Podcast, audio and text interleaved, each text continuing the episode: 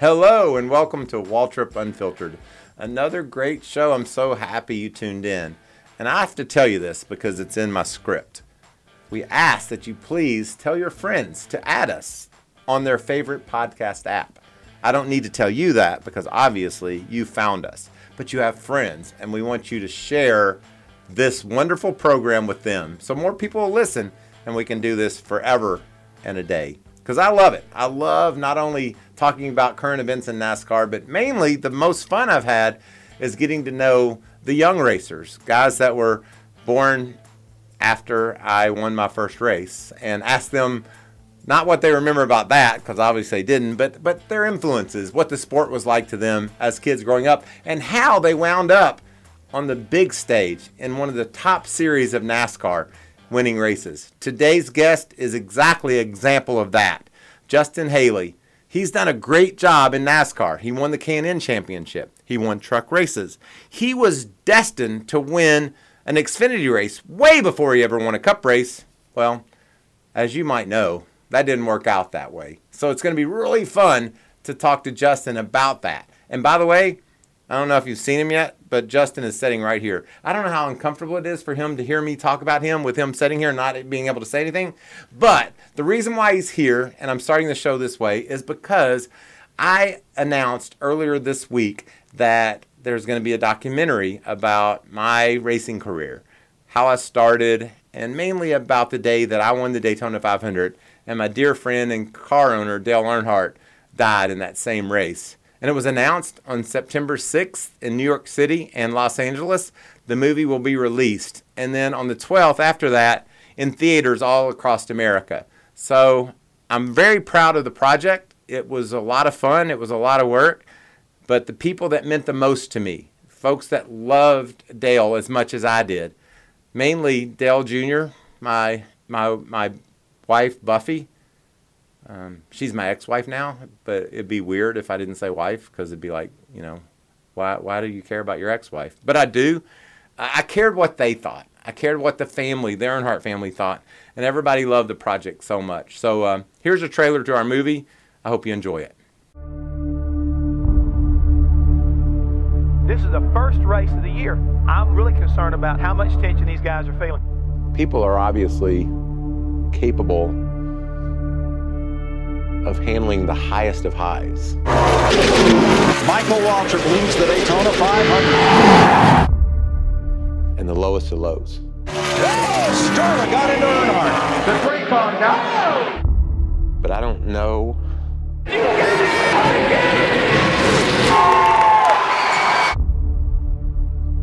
I don't know how many people have um, have had to experience them within seconds of each other. We've lost Dale Earnhardt. A third place finish today didn't quite work out. I've been fired 600 times this week. There was no hiding Michael's wins versus losses. It was 0 and 462. People didn't take him as serious as they took other drivers. Whoa, now, Mikey, come on, man. Ah! But you know, I never lost confidence in him. I mean, that man is a survivor. And then you got Dale Earnhardt, whose name is the Intimidator. and the guy tries to cut you off, you stand your ground. We're building the biggest and greatest racing team in NASCAR. Dale looked at me and he said, I'm gonna put Michael in that car because I think he can win. I'm like, Michael who? Okay, and here's Michael now. I'd like to add to that uh, where he said. They've become great friends. And Michael's gonna get the dark cloud off his back. That kept me going because I knew that one of the best ever believed in me. You can hear the crowd roaring over the sound of the engine. I drove like I've never driven before. These are tears of joy. This isn't what you would expect. I knew I had to be strong. Dale Earnhardt said, I'm a tough son of a bitch. I'll take that. So I tell you that that that movie, that experience, my my life, basically everything sort of evolves around that day for me. And I know you were you were one. How did that affect you at that time? Well, uh, I don't I don't know if it quite did, but looking back on it, um, I think it's definitely one of the, the biggest moments in the sport. Um, obviously for you, but I think for a lot of people, it was um, probably the biggest moment in the sport. So, um, although I was one, there's a, you know, you still look back for it. I was alive for it, but right. Um, yeah, I don't know. Yeah, it was it was a it was a tough day. I mean, I don't know. You know, you're you're 20 years old. I, I don't know how many moments in your life yet have been that big, but for me, it, you know, it'll it'll uh, it changed me. I'll never I'll never be the same. And and and saying that, like, there's Daytona. Daytona is a place that it just seems like special, crazy things happen, and you can't really ever define them. As a kid, I used to go there and look at those high banks and think, man, I just want to race on them. And that day in Daytona, for you, I mean, holy cow! Congratulations. That that's that was special.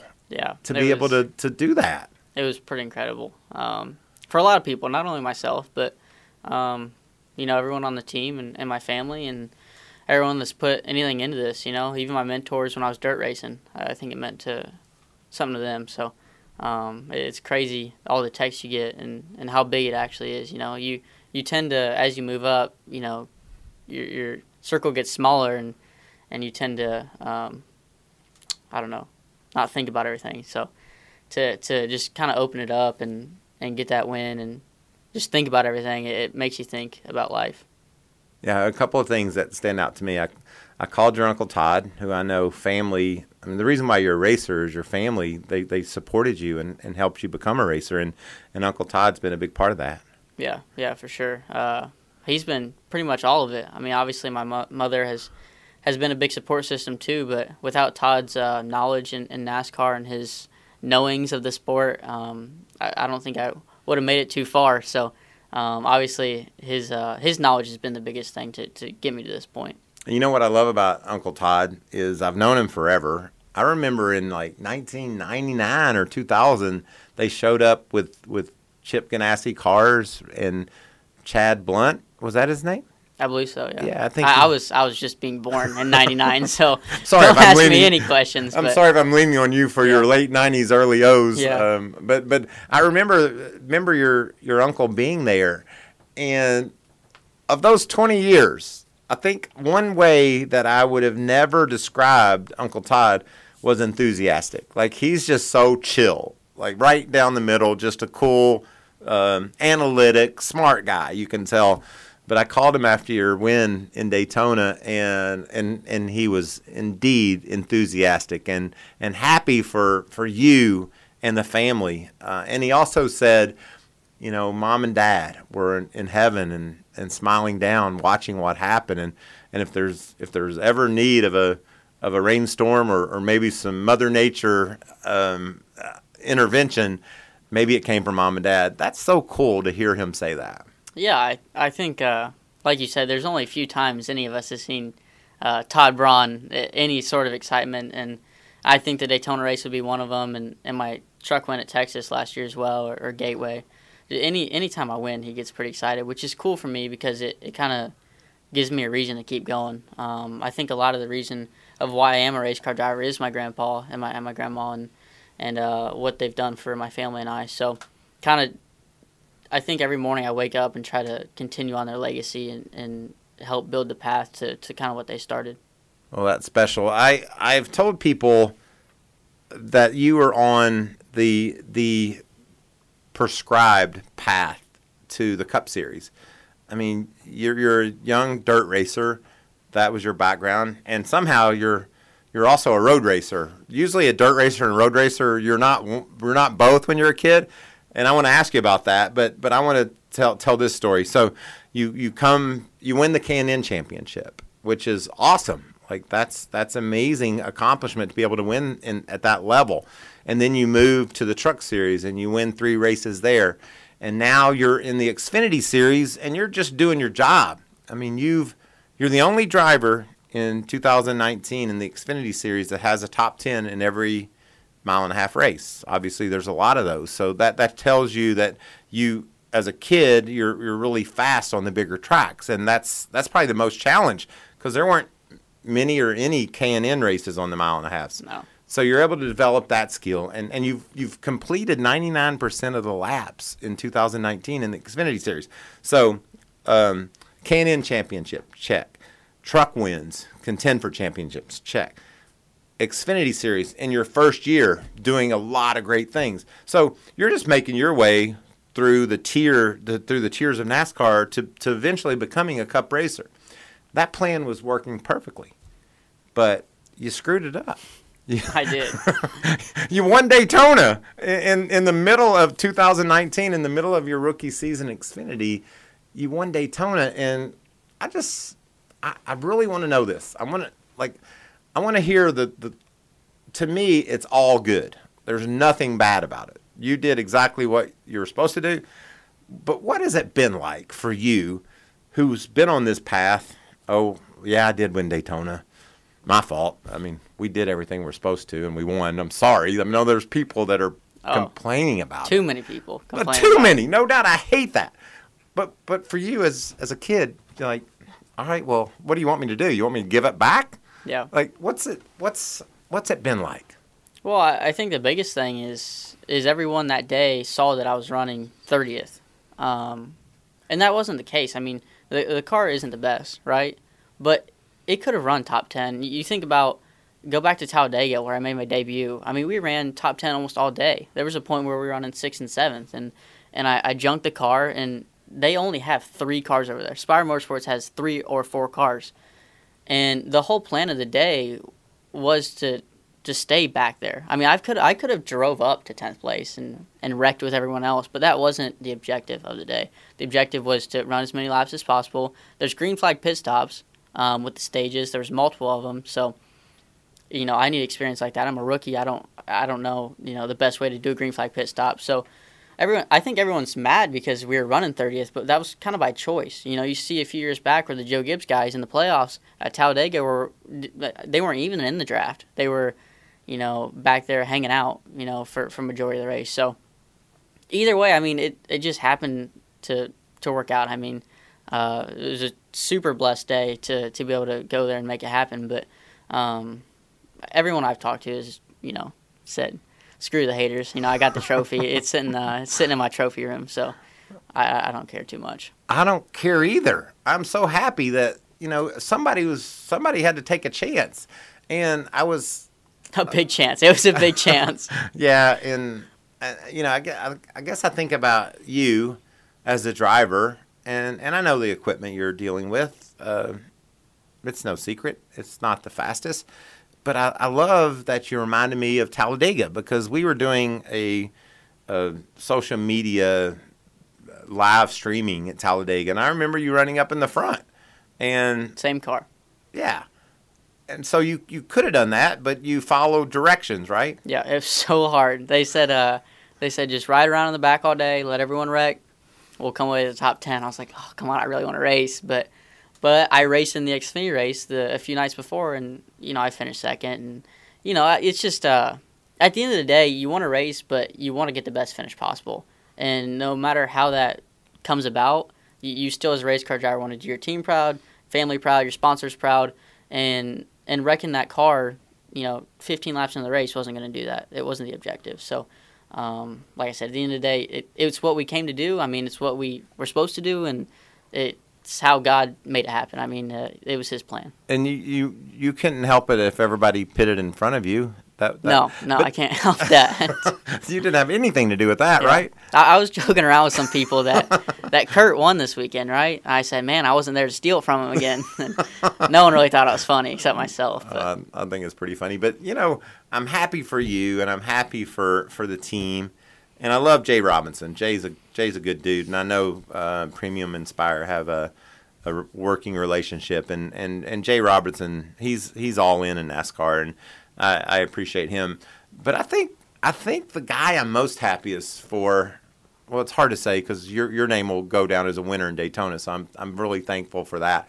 But but Peter Sospenzo, your your crew chief, I mean he he outcalled him. You know, at, at, when when it all came down to the end, he was the one that made the call that won the race, and I'm so happy for him. He's been around forever and yeah. won some races, and he he was a Penske guy. You know, so you thought of him as like this buttoned up cat, and and they won races, and and now he is I think he's in his 60s and to be able to have this opportunity and to, to, to call the race that eventually got you to victory lane, that was pretty cool. Yeah, I, I think it's cool because Spire Motorsports is kind of a pieced together team right now. Uh, they started late December, which is insane to start a cup team. I mean, it's almost impossible.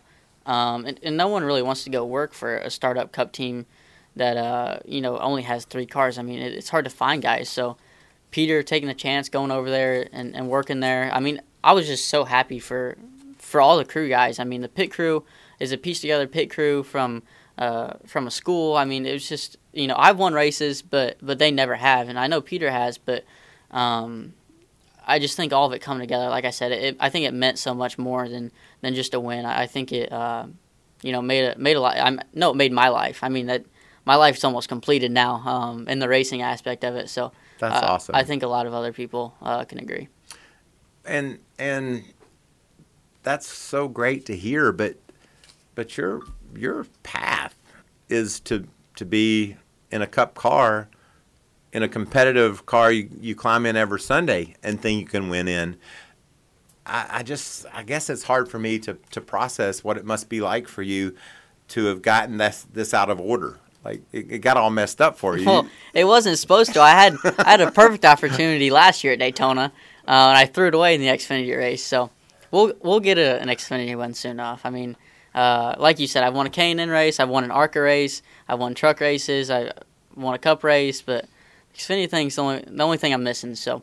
Uh, well, you've only been at it for six months. Yeah, I know. I got plenty of time. I was only at the cup, at it on a cup race for like one race, so I don't know what else I can do. But uh, obviously, the the cup win was was super fortunate, and like I said, I mean that stuff doesn't happen too often. So um, we're fast in the Xfinity car with Kaulig Racing. No doubt. And, and uh, like you said, we're consistent and we're becoming consistently fast. And um, I think that's where we're killing them right now. I talked to your crew chief or team manager Chris Rice today, and, and asked him a couple of questions about about you and about what what impressed you the most. And and I think it was interesting to me to hear him say, like I talked about earlier, and I, I want you to expand upon this you're you're you were a dirt racer and a road racer. How how as a 20 year old kid do you have that type of experience? What I know we've talked about uh, Todd Braun, your uncle. Was was he a, a big part of of planning out how you would get ready to come NASCAR racing? So so Todd's always given me the opportunity and, and set up the deals in the NASCAR world. He's always been the guy that that gets me the team owners, you know, information, and he puts it together. But there's another uncle in the equation, uh, and his name's Drew. Uh, he's Todd's brother and, and my uncle, and um, so I grew up racing dirt cars around Indiana, um, non-wing mini sprints and stuff like that. You know, growing up in Indiana, that's what you do. You, you dirt race. So um, there was a there was a time where I started K&N racing, and K&N obviously has road courses mm-hmm. and ARCA has road courses and, and trucks got road courses. So K&N has dirt too, doesn't it? Yeah, but never when I was around. That I don't think it's in the west. It's only in the west series, not the east. But mm-hmm. anyway, my other uncle Drew said, "Hey, we need to put him in." Um, in some of these sports car races with Trans Am, it just happened that Mike Cope was renting a building from him uh, down in Florida because that's where he lives, and it, it was all you know meant to be. So uh, my uncle was like, "Hey, you know, if he's going to become a NASCAR racer, he's going to have to get at road courses too. So he set me up with Michael Self, Mike Cope Racing, and uh, Drew Braun Motorsports, and kind of put this deal together. And I went out and, and, ran some races and had some fun, and and became a sports car racer, and, and ran for the Trans Am Championship in 2016. Uh, finished third in points. It was the same year I won the K&N East Championship. I'm not great at math. How old were you in 2016? Uh, 17.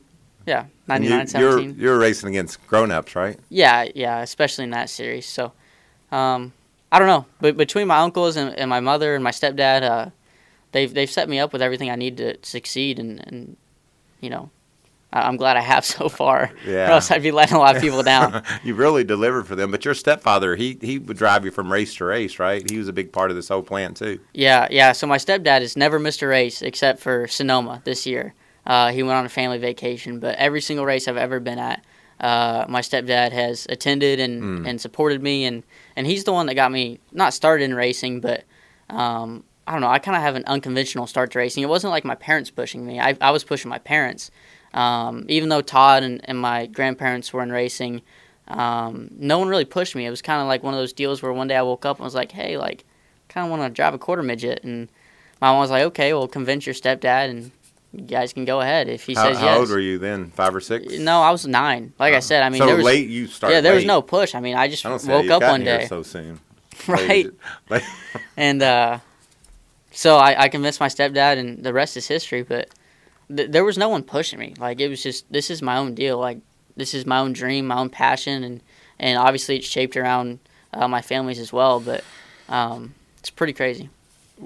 Um, your your truck race in Canada, that was that was a cool day for you, right? Yeah, for sure. And tell me tell me tell me what you remember about that that day. So I remember I was really mad that day because uh, last year was the first year with the Ilmor Motors in the Truck Series, and we went to Canada, and KBM had went up there and tested the open motor, or you know whatever they called Yeah. them, to the Ilmor motor, and the open motors had a, a, nice gear that was that would run a little bit better than the Ilmors, and they were about a second quicker than us all day, and I was so mad. I was like, man, I went to the NASCAR hauler even. I, I personally wanted to go to the NASCAR hauler, and I was like, man, we are gonna get our asses, you know.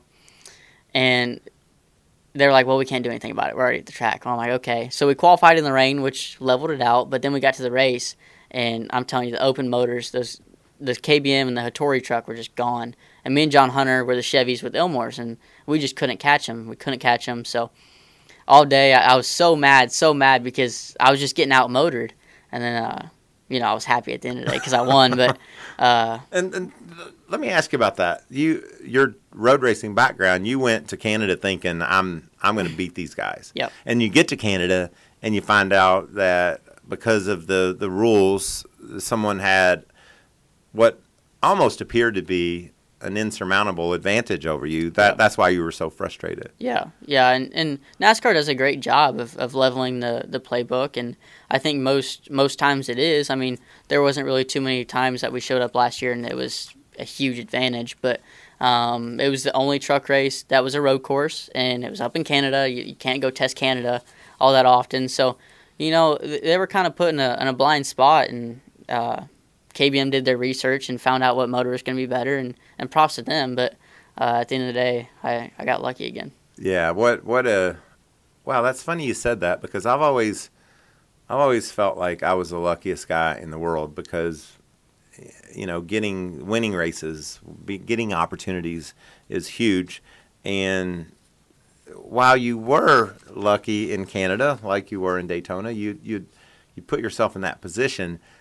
It, it feels good to feel lucky though, doesn't it? Yeah, yeah. I mean, uh, I feel like a lot of times uh, in racing, it's not football. You know, you don't. There's not a 50-50 chance you, you win or lose. You you lose so much more than than you win in this sport, and I think that's that's what hard, is hard about it. I mean, there's there's so many more times that you wake up out of bed and you're like, man, you know, you got to drag yourself out of bed because you know you finished tenth, or there's the odds of winning in NASCAR are so much less than any other sport, which which truly makes it the hardest sport in the world. So when you do win, you you feel lucky.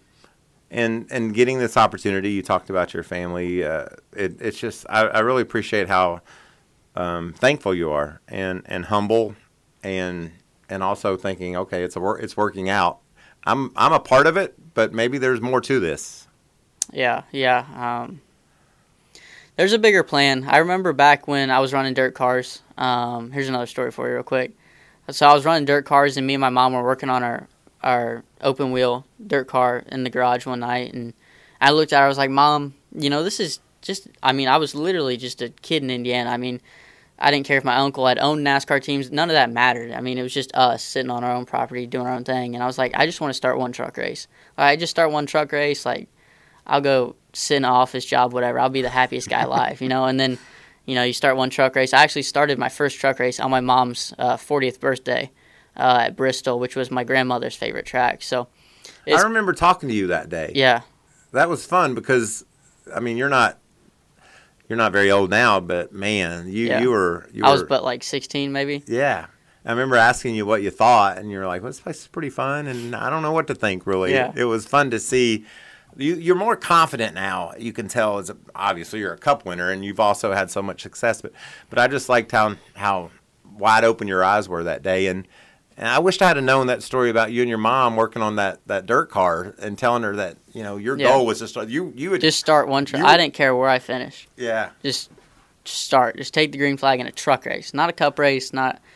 I mean, cup and Xfinity wasn't even in, in my realm of thinking back then. When I started, I, I mean, it just wasn't even feasible.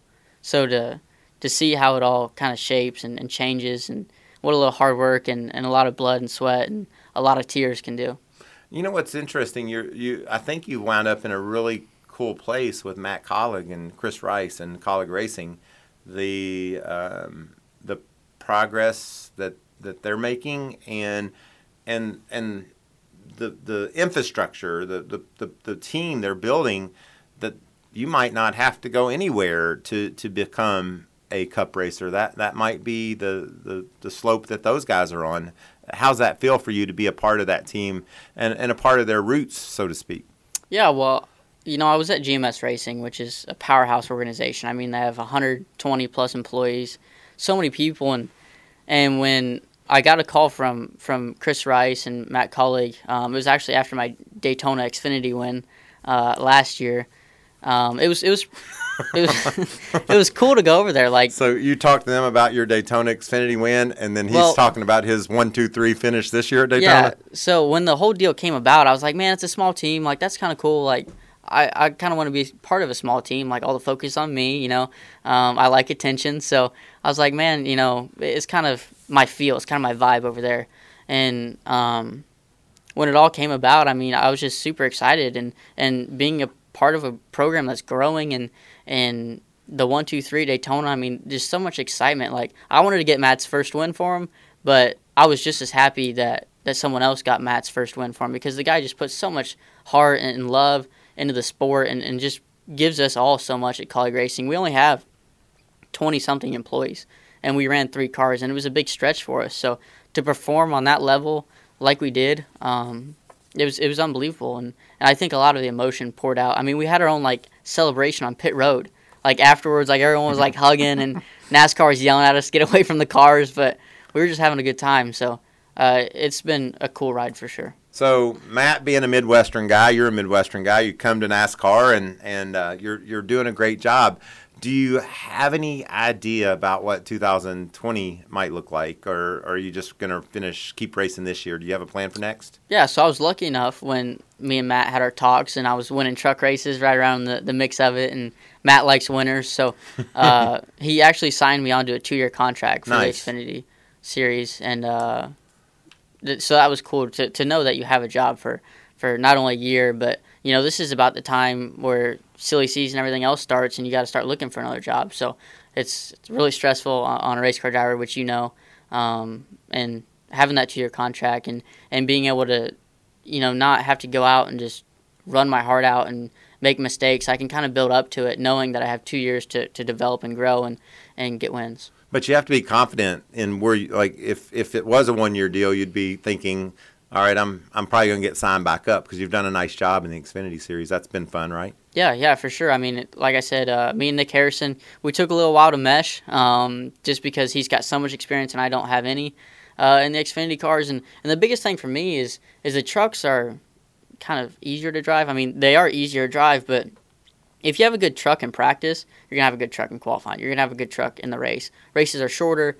I mean, practice is normally right around the race time. These Xfinity cars take a huge swing from practice to the race. So, even in qualifying, we, we struggle in qualifying every week. We might have a fifth, sixth, seventh place car in practice, and we'll qualify 15th just because our balance is just the slightest off. So that's been the biggest thing for me is unloading at a track that I've only raced twice at, maybe once at in a truck, and and going out there with the best of the Xfinity series and, and having to keep up.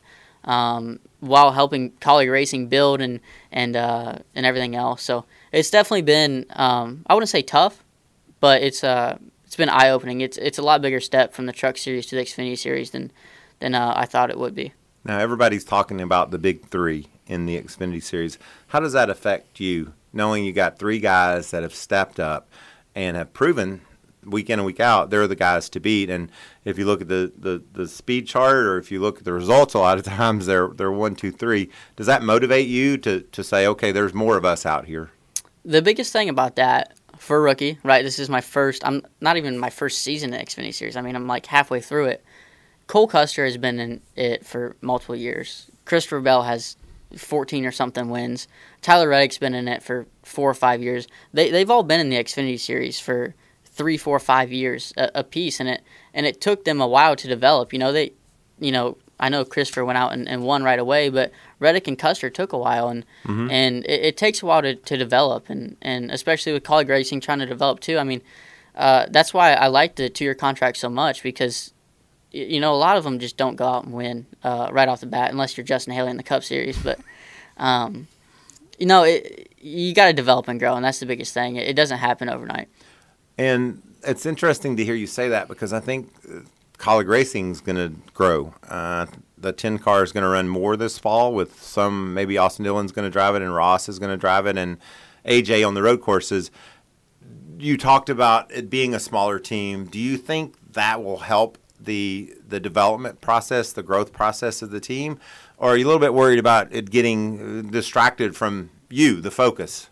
No, I think Chris Rice and, and everyone over there does a great job of of keeping the 11. Um, you know, I, I think they're both equal cars. I don't think one's better than the other. I, I think at the end of the day, um, I wish the 16 would have pulled over at Daytona, but uh, it, it's Ross Chastain. I mean, he's got to win too. He's got to prove himself. So um, there's no team orders. There's no one's better than the other. I mean, like I said, the guys that build my car are, build the sister car. I mean, we all build each other's cars. It's not like there's one team and two team. Like it's everyone for Kaulig racing, and that's what I like about it. I mean uh, some of those other teams, you go over there and they're like completely separated, not even in the same shop. But uh, our cars get built side by side on jack stands, and and my guy will put the radiator in my car, you'll put the radiator in that car. So not at all. I see it as a plus. I see Austin coming over and Ross coming over and AJ.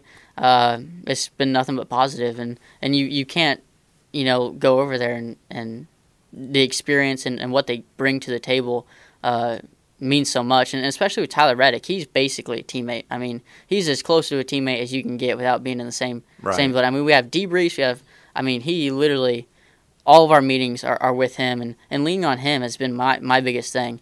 Uh, he's become a really close friend, and we have similar driving styles with our dirt background. So having Tyler come in, and obviously a, a past champion in the Xfinity Series, and, and he's hot right now.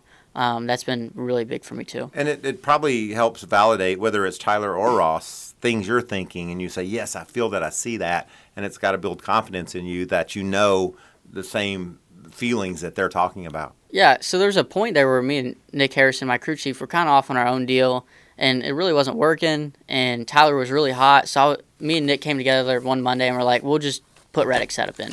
We'll just steal his setup, note for note, put it in your car, see how you run. And this was Charlotte weekend, so we practice about the same speed. Uh, so we do both practices, and after final practice, we'll have our big meeting with RCR, and we go in there and we have the same exact complaints, which we normally do anyway.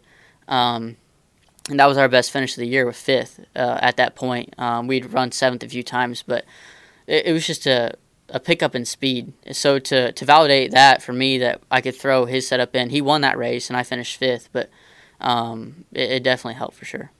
Well, a lot of big moments, obviously Daytona. What what um, what are your three favorite Justin Haley moments so far in your career?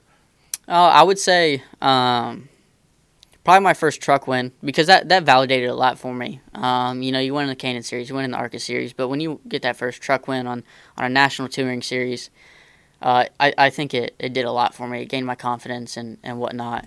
Um, my second biggest one would be my Cup debut at Talladega on my birthday. Uh, that was pretty cool. And then obviously my cup wins. Yeah. So um, they they're all pretty recent within the past year, but definitely my biggest. And and as a kid growing up, you you raced the dirt cars, you raced some some Trans Am, and you raced ARCA with with my buddy Ken, Ken Schrader. Um, did did do you remember those moments when you looked at Ken Schrader and thought, "Oh wow, you, you know you're you could be my grandpa"? Yeah, I mean, no, I never thought that, but uh, he's just always been straight up with me, and Yeah. that's what I liked. And I was always straight up with him, and he probably thought I was some kid, you know, running some nice ARCA car and was gonna wreck him. But I, I may have, I don't know. But we run dirt modifies together every so often now, um, with our lethal chassis and and Kenny Wallace and David Stremme and all them guys. So when uh when we did race ARCA back in the day, I, I just thought it was cool. I mean, uh, he probably didn't, but I, I just looked up to him and, and thought all of his accomplishments were, were somewhere I wanted to be someday. It's interesting because as a kid, I looked up to Kenny Schrader too. If that tells you how old he is. That- no, that- I don't know how old he is, but I don't want to know. Uh, but it, you talked about the lethal chassis and Kenny Wallace and Kenny Schrader. I I watched those cars run at Eldora. I, I can't believe how wide open you are. Like how hard you drive those cars. What what do you what is it like to to go down in the corner, the the left rear is traveling this far, Yeah. and and you're boop, boop. Not even that. I mean, when you qualify a UMP car at, at Eldora, most of the time you're wide open if the track's right. But I, I've always had this like perception of racing when, at least I do, when you're in the car, you're so focused that it doesn't feel that fast. And I, I'm sure you you feel the same. Like when you get out of the car and you're watching like the same class run, you're like, oh my gosh, are we really going that fast? And I, I've always had that crazy perception, you know, when you get out of the car and you look and you're like, woo, you know, but um, it, I mean, it just you're just driving. I mean, that's all it is. Is it, anything you get in, it it might be faster or slower, but at the end of the day, you're you're still just a race car driver. Is Eldora one of the best dirt tracks? Yeah, yeah. I've uh, I've had some success there. I don't like trucks there. I was never too good there, but in a UMP car, when you're when you're running the fence or whatnot, uh, it's extremely fun. What's another great dirt track somewhere around the Midwest that that was is fun to go to and watch? Um, Kokomo. Kokomo is pretty cool. Uh, always had some.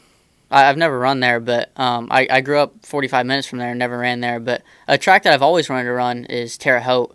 Mhm. Um, but I was never allowed to because it's too big, too fast, and, and whatnot. And, and several people have gotten hurt there. But there, there's some good dirt tracks up in Indiana that I would like to go hit. Um, maybe in my later years, like like Kenny Schrader does. Yeah, he does a good job of that. Um, Shady Bowl, you ever race there? I have not. I'm gonna go there this weekend. Is it dirt? No, Or it's asphalt? pavement. Oh. So you ever heard of the Vors Compact Touring? Oh, Series? yeah. So they they built me a car. And No, what, you're driving? Yeah, I'm gonna race. Oh, I thought you were racing. No. The Vors car. Yeah. So the hang on, backstory. I would do like the Winchester 400 and, and all that stuff with the with the CRA guys, late model racing, and they would bring these Vors cars in on like, you know the. You know when a, a hauler pulls up to like a car dealership with all the cars, that's what they bring them in on, like stacked full, like ten of them, unload them, and they would like flip them around Winchester. There were like forty of them starting So they- five wide. They flip. Yeah, well, I've seen multiple flip before, but All right, they didn't tell me that. Ah. So la- so what? How this happened was last fall. I went to their banquet. Yeah. And I, you know, spoke, told some stories, presented trophies, and we got done. We started drinking beer. And most good stories, you know, don't don't start with we had a cup of tea. Yeah. We were drinking beer, and they're like, "Oh, you got to come racing with us." So I told them I started in a mini stock in Kentucky in 1981. That was that was my first season, and I won the championship. I said, if y'all can build me a car that looks like that, I'll come race. And so they built me a Toyota Celica that I'm going to go race Shady Bowl this weekend with. And this is the best part. If it goes good and I like it and it's fun, they're racing Friday night after the trucks at Eldora. really. So I, I'm going to get to race Eldora. But now I'm reconsidering. The. Vors are running Eldora? Yeah. Oh my god. Yeah. So the I don't know if he runs it or not, but the little guy, there's a he was always cool to me. I think his name's Steve Vore, maybe. Yeah, Steve. Yeah. Right. Yeah, real little. Yeah, we. shorter I used to. No, I can say that because he always would joke to me because I'm real little and he's shorter than me. But Now, are you um, going to get taller or do you think you're done? No, I think I'm done. Uh. but the guy that runs that, Steve Vore, who created it, uh, he was always extremely nice to me. So He is awesome. Yeah, And do you remember guy. Dan Redmond? maybe a little bit. Yeah, he, he probably kinda- could see his face and he remember runs it. it. So anyway, I've got my car um, painted up just like it did in in '81. I'm gonna fly to Ohio on on Friday. Gonna make some laps Friday afternoon in it, and then the race is Saturday night. Are you nervous? Yeah, I'm very nervous because I, they interviewed me. They said, "No, you know, it's just like getting back on a horse or bicycle or whatever they call it." But yeah, I'm gonna. There's like 30 of them. That's what I'm saying. When they what if when I run they, 30th? That's gonna suck. Uh, well, I don't know. I go into every weekend and there's there's 30 plus cars, so I Yeah. could run 30th every weekend. Yeah, I'm looking forward to it. Um, so there's a couple weekends off as we race toward uh, Miami. You gonna run any dirt races or do any sports car racing, or is it just focused on your on your um, Xfinity series? Well, the Xfinity series is on like a 15 week stretch right now, which uh, extends to, to sometime in November, I I believe. Um, so there's not there's no off weekends for a while, um, but there is a weekend, Bristol weekend. I think we race on Friday. Mhm. So I'm gonna run my dirt car locally um, around here on, on that Saturday. So um, not too many times. I know that, that after the Indy race, um, there's a dirt race in uh, Putnamville on a Sunday that I'm gonna go watch my girlfriend. She runs a dirt modified as well. So um, Wow. I'm gonna race Saturday at the big track and then go watch her run her dirt car. How do you help her? Do you give her tips, or is she No. uh, she all right? I. I've never seen her race, but uh, I tend to stay away. And the, thing about it is, uh, she races up in Indiana, so uh, normally she races on Saturday and I race on Saturday, so we don't get to correlate a lot. But um, that weekend will be pretty cool. Yeah, fun.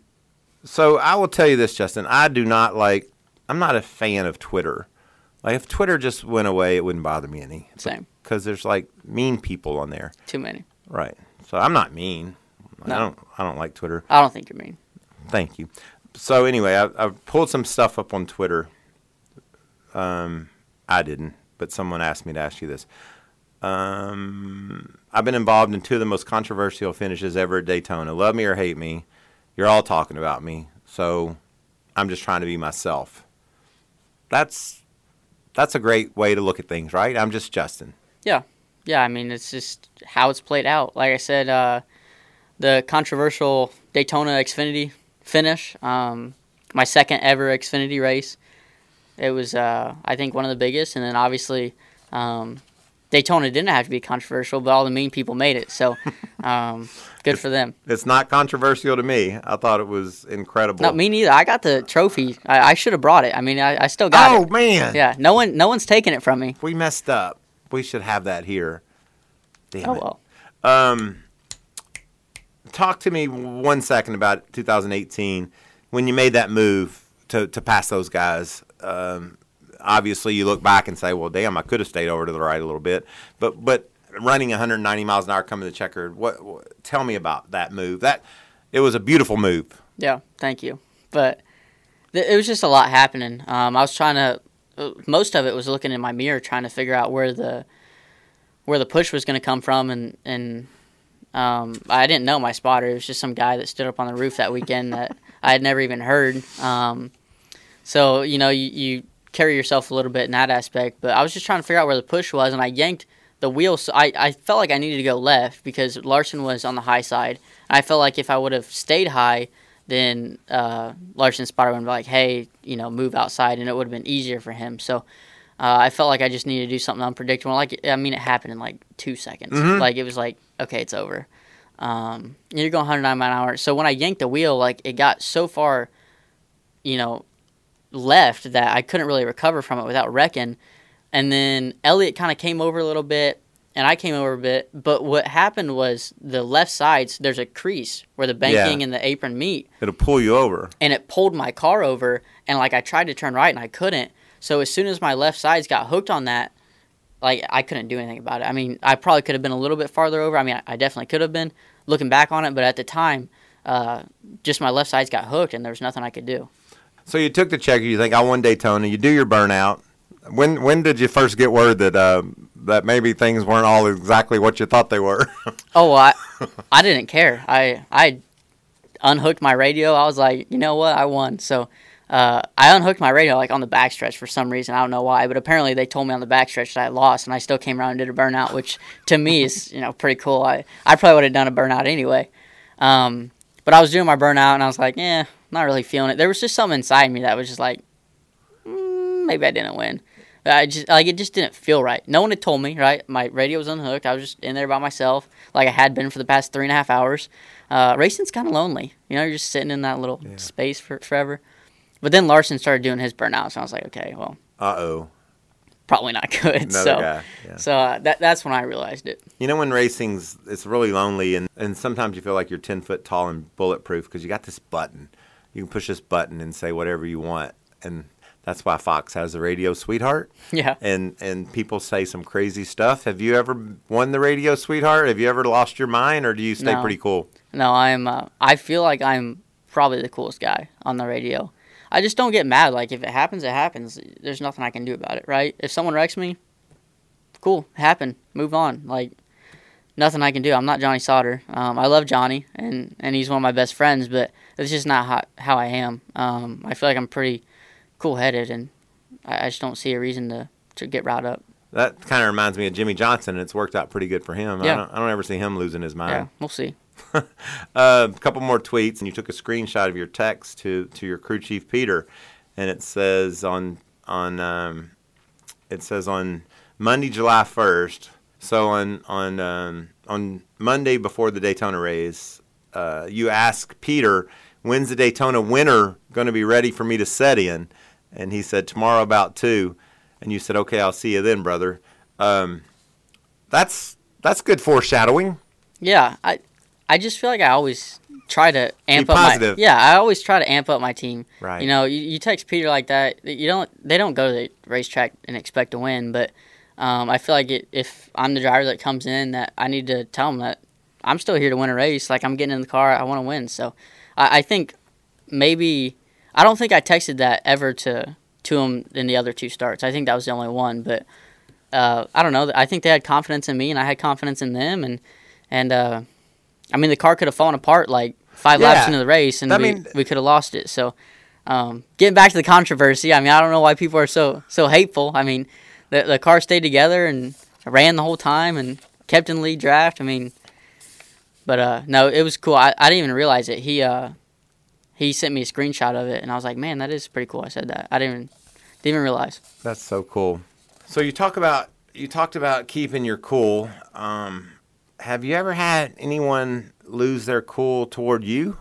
Have you Oh yeah. ha- have you ever thought you might be getting ready to get beat up?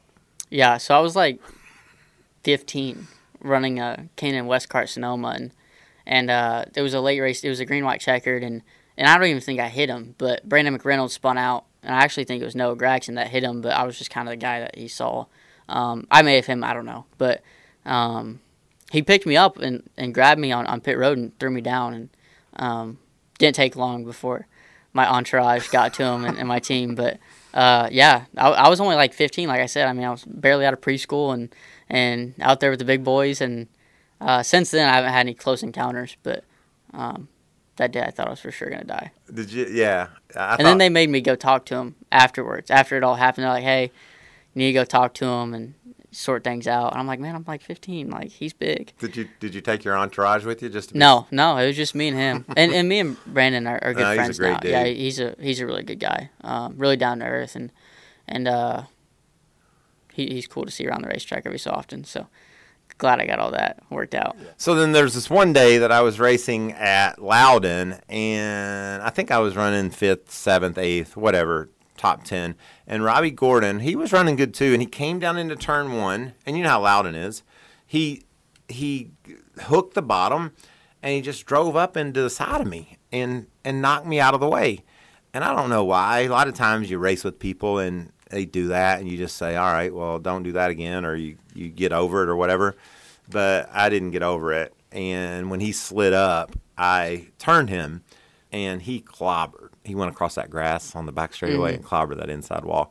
And I came back around under caution, and you know when you said you thought that Brandon McReynolds was going to hurt you, Robby Gordon, I was in a race car strapped in, but I could tell that he was he wanted to hurt me bad. And he took his helmet and he threw a perfect strike at my door and bounced his helmet off of my car. And and to this day, when I see Robby Gordon, he's a nice dude. Mm-hmm. And I just think to myself, that's what a race car can do to you. It, it can just get you so riled up, and and to be able to to figure out how to deal with all those emotions, whether it's somebody mad at you or you're mad at someone else, that's that's really important. We talked earlier about Jimmie Johnson, how he seems to be really cool. How are you able to keep your cool when when someone crosses you?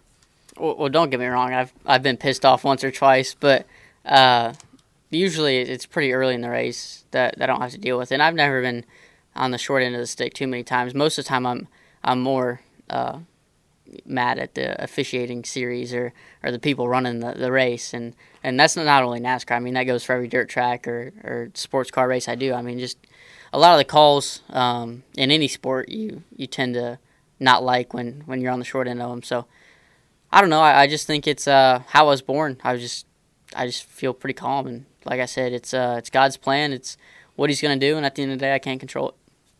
I uh, texted with Noah day before yesterday because it was his birthday, and I wished him happy birthday. And he said they were going to have uh, a beer at 12:01. I, I texted him the day before his birthday, and he said at 12:01 we're going to have a beer.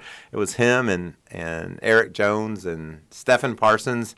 Are, are you? Do you ever hang out with those cats, or you got to wait till you're 21, right? Yeah, I don't hang out with anyone. I just uh, kind of do my own thing. Yeah. I don't know. I spend a lot of time with my family. Like we've talked about all day, that family's super big to me. So um, I hang out with my girlfriend, and, and that's about it. Just oh. just me and her. Nice. Keep are my you, circles really small. Are you uh, an Instagram guy? Can we get a peek into Justin's world on your Instagram? No, no, not really. Uh, that's awesome. I, I just keep everything super secret. Like I want my life to be my life, and and I, I tell everyone if if I wasn't a race car driver, I wouldn't even have Instagram or, or Twitter. I wouldn't have social media at all. I just there, there's something about me that just doesn't want anyone to to know what I do or or just let me live my life kind of deal. Um, I don't need to show off what I do on, on social media or, or anything like that. I just kind of want to live my own secret life and, and die like that. I don't know. so I I know it's it's kind of odd for a 20 year old kid to say that, yeah. but I, I just just don't get into it. I would I mean if you look at my uh, social medias, it's all racing. That's all it is. There's not an Instagram post that doesn't have a race car on it. Right.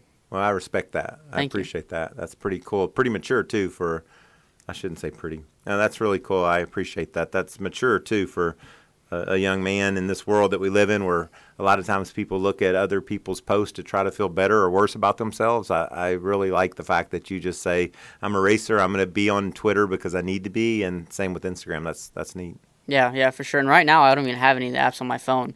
I gave all my social media passwords to to my PR girl Carly, and she's taking care of all of it right now. So I, I don't even have any anything on my phone. So I, I just kind of live my life right now. Well, I look at your life through Carly and through Kaulig Racing and all the things that, that you guys have accomplished, and it's been a lot of fun to see the progress. and And I'm sorry you got things out of order by winning at the the Cup Series at Daytona before you were a regular racer. But I want to tell you, I'm very happy for you, and I'm proud of you. And and I just say more power to you. Are are you going to run Talladega in the fall? No, no. They uh, there were some talks about me running some other Cup races, and I was like, I'm done. There's no way.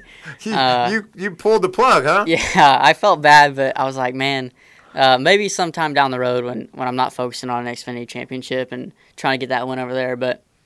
Uh, it's okay. I, I, made a mistake and won a cup race, and yeah, you messed up. Fortunately, I've made bigger mistakes than that, and, and this is a mistake I can forgive myself for. Well, I love talking to you. Thank you so much. Yeah, thank you. Appreciate it. Wow, another great episode of Waltrip Unfiltered. We appreciate you listening. We also ask that you please give us a five star rating. We're needy, I know it. And also tell your friends that via their favorite podcast app, they can add us and listen to our great stories from young racers like Justin Haley. Justin was so fun. He's been through so much. He was on the perfect glide slope straight to cup, and he screwed it all up and won at Daytona in the Monster Energy Cup Series. How cool is that? I'm so happy for that young man. Appreciate his heart, his spirit, and also all that he means to the sport. These are the kind of folks that I want y'all to get to know. People that truly love getting to race. Like he told his mom when he was nine or 10 years old, I just want to start a truck race. Well, that all worked out pretty well. So thank you for listening. Next week, we're going to have another great show. We're going to break down everything that happens in New Hampshire. We're going to get us some lobsters, we're going to get some crab cakes, and we're going to have a lot of fun. We're going to come back to the Fox Sports studios and tell you all about it. Thanks so much for listening, and we'll talk to you next week.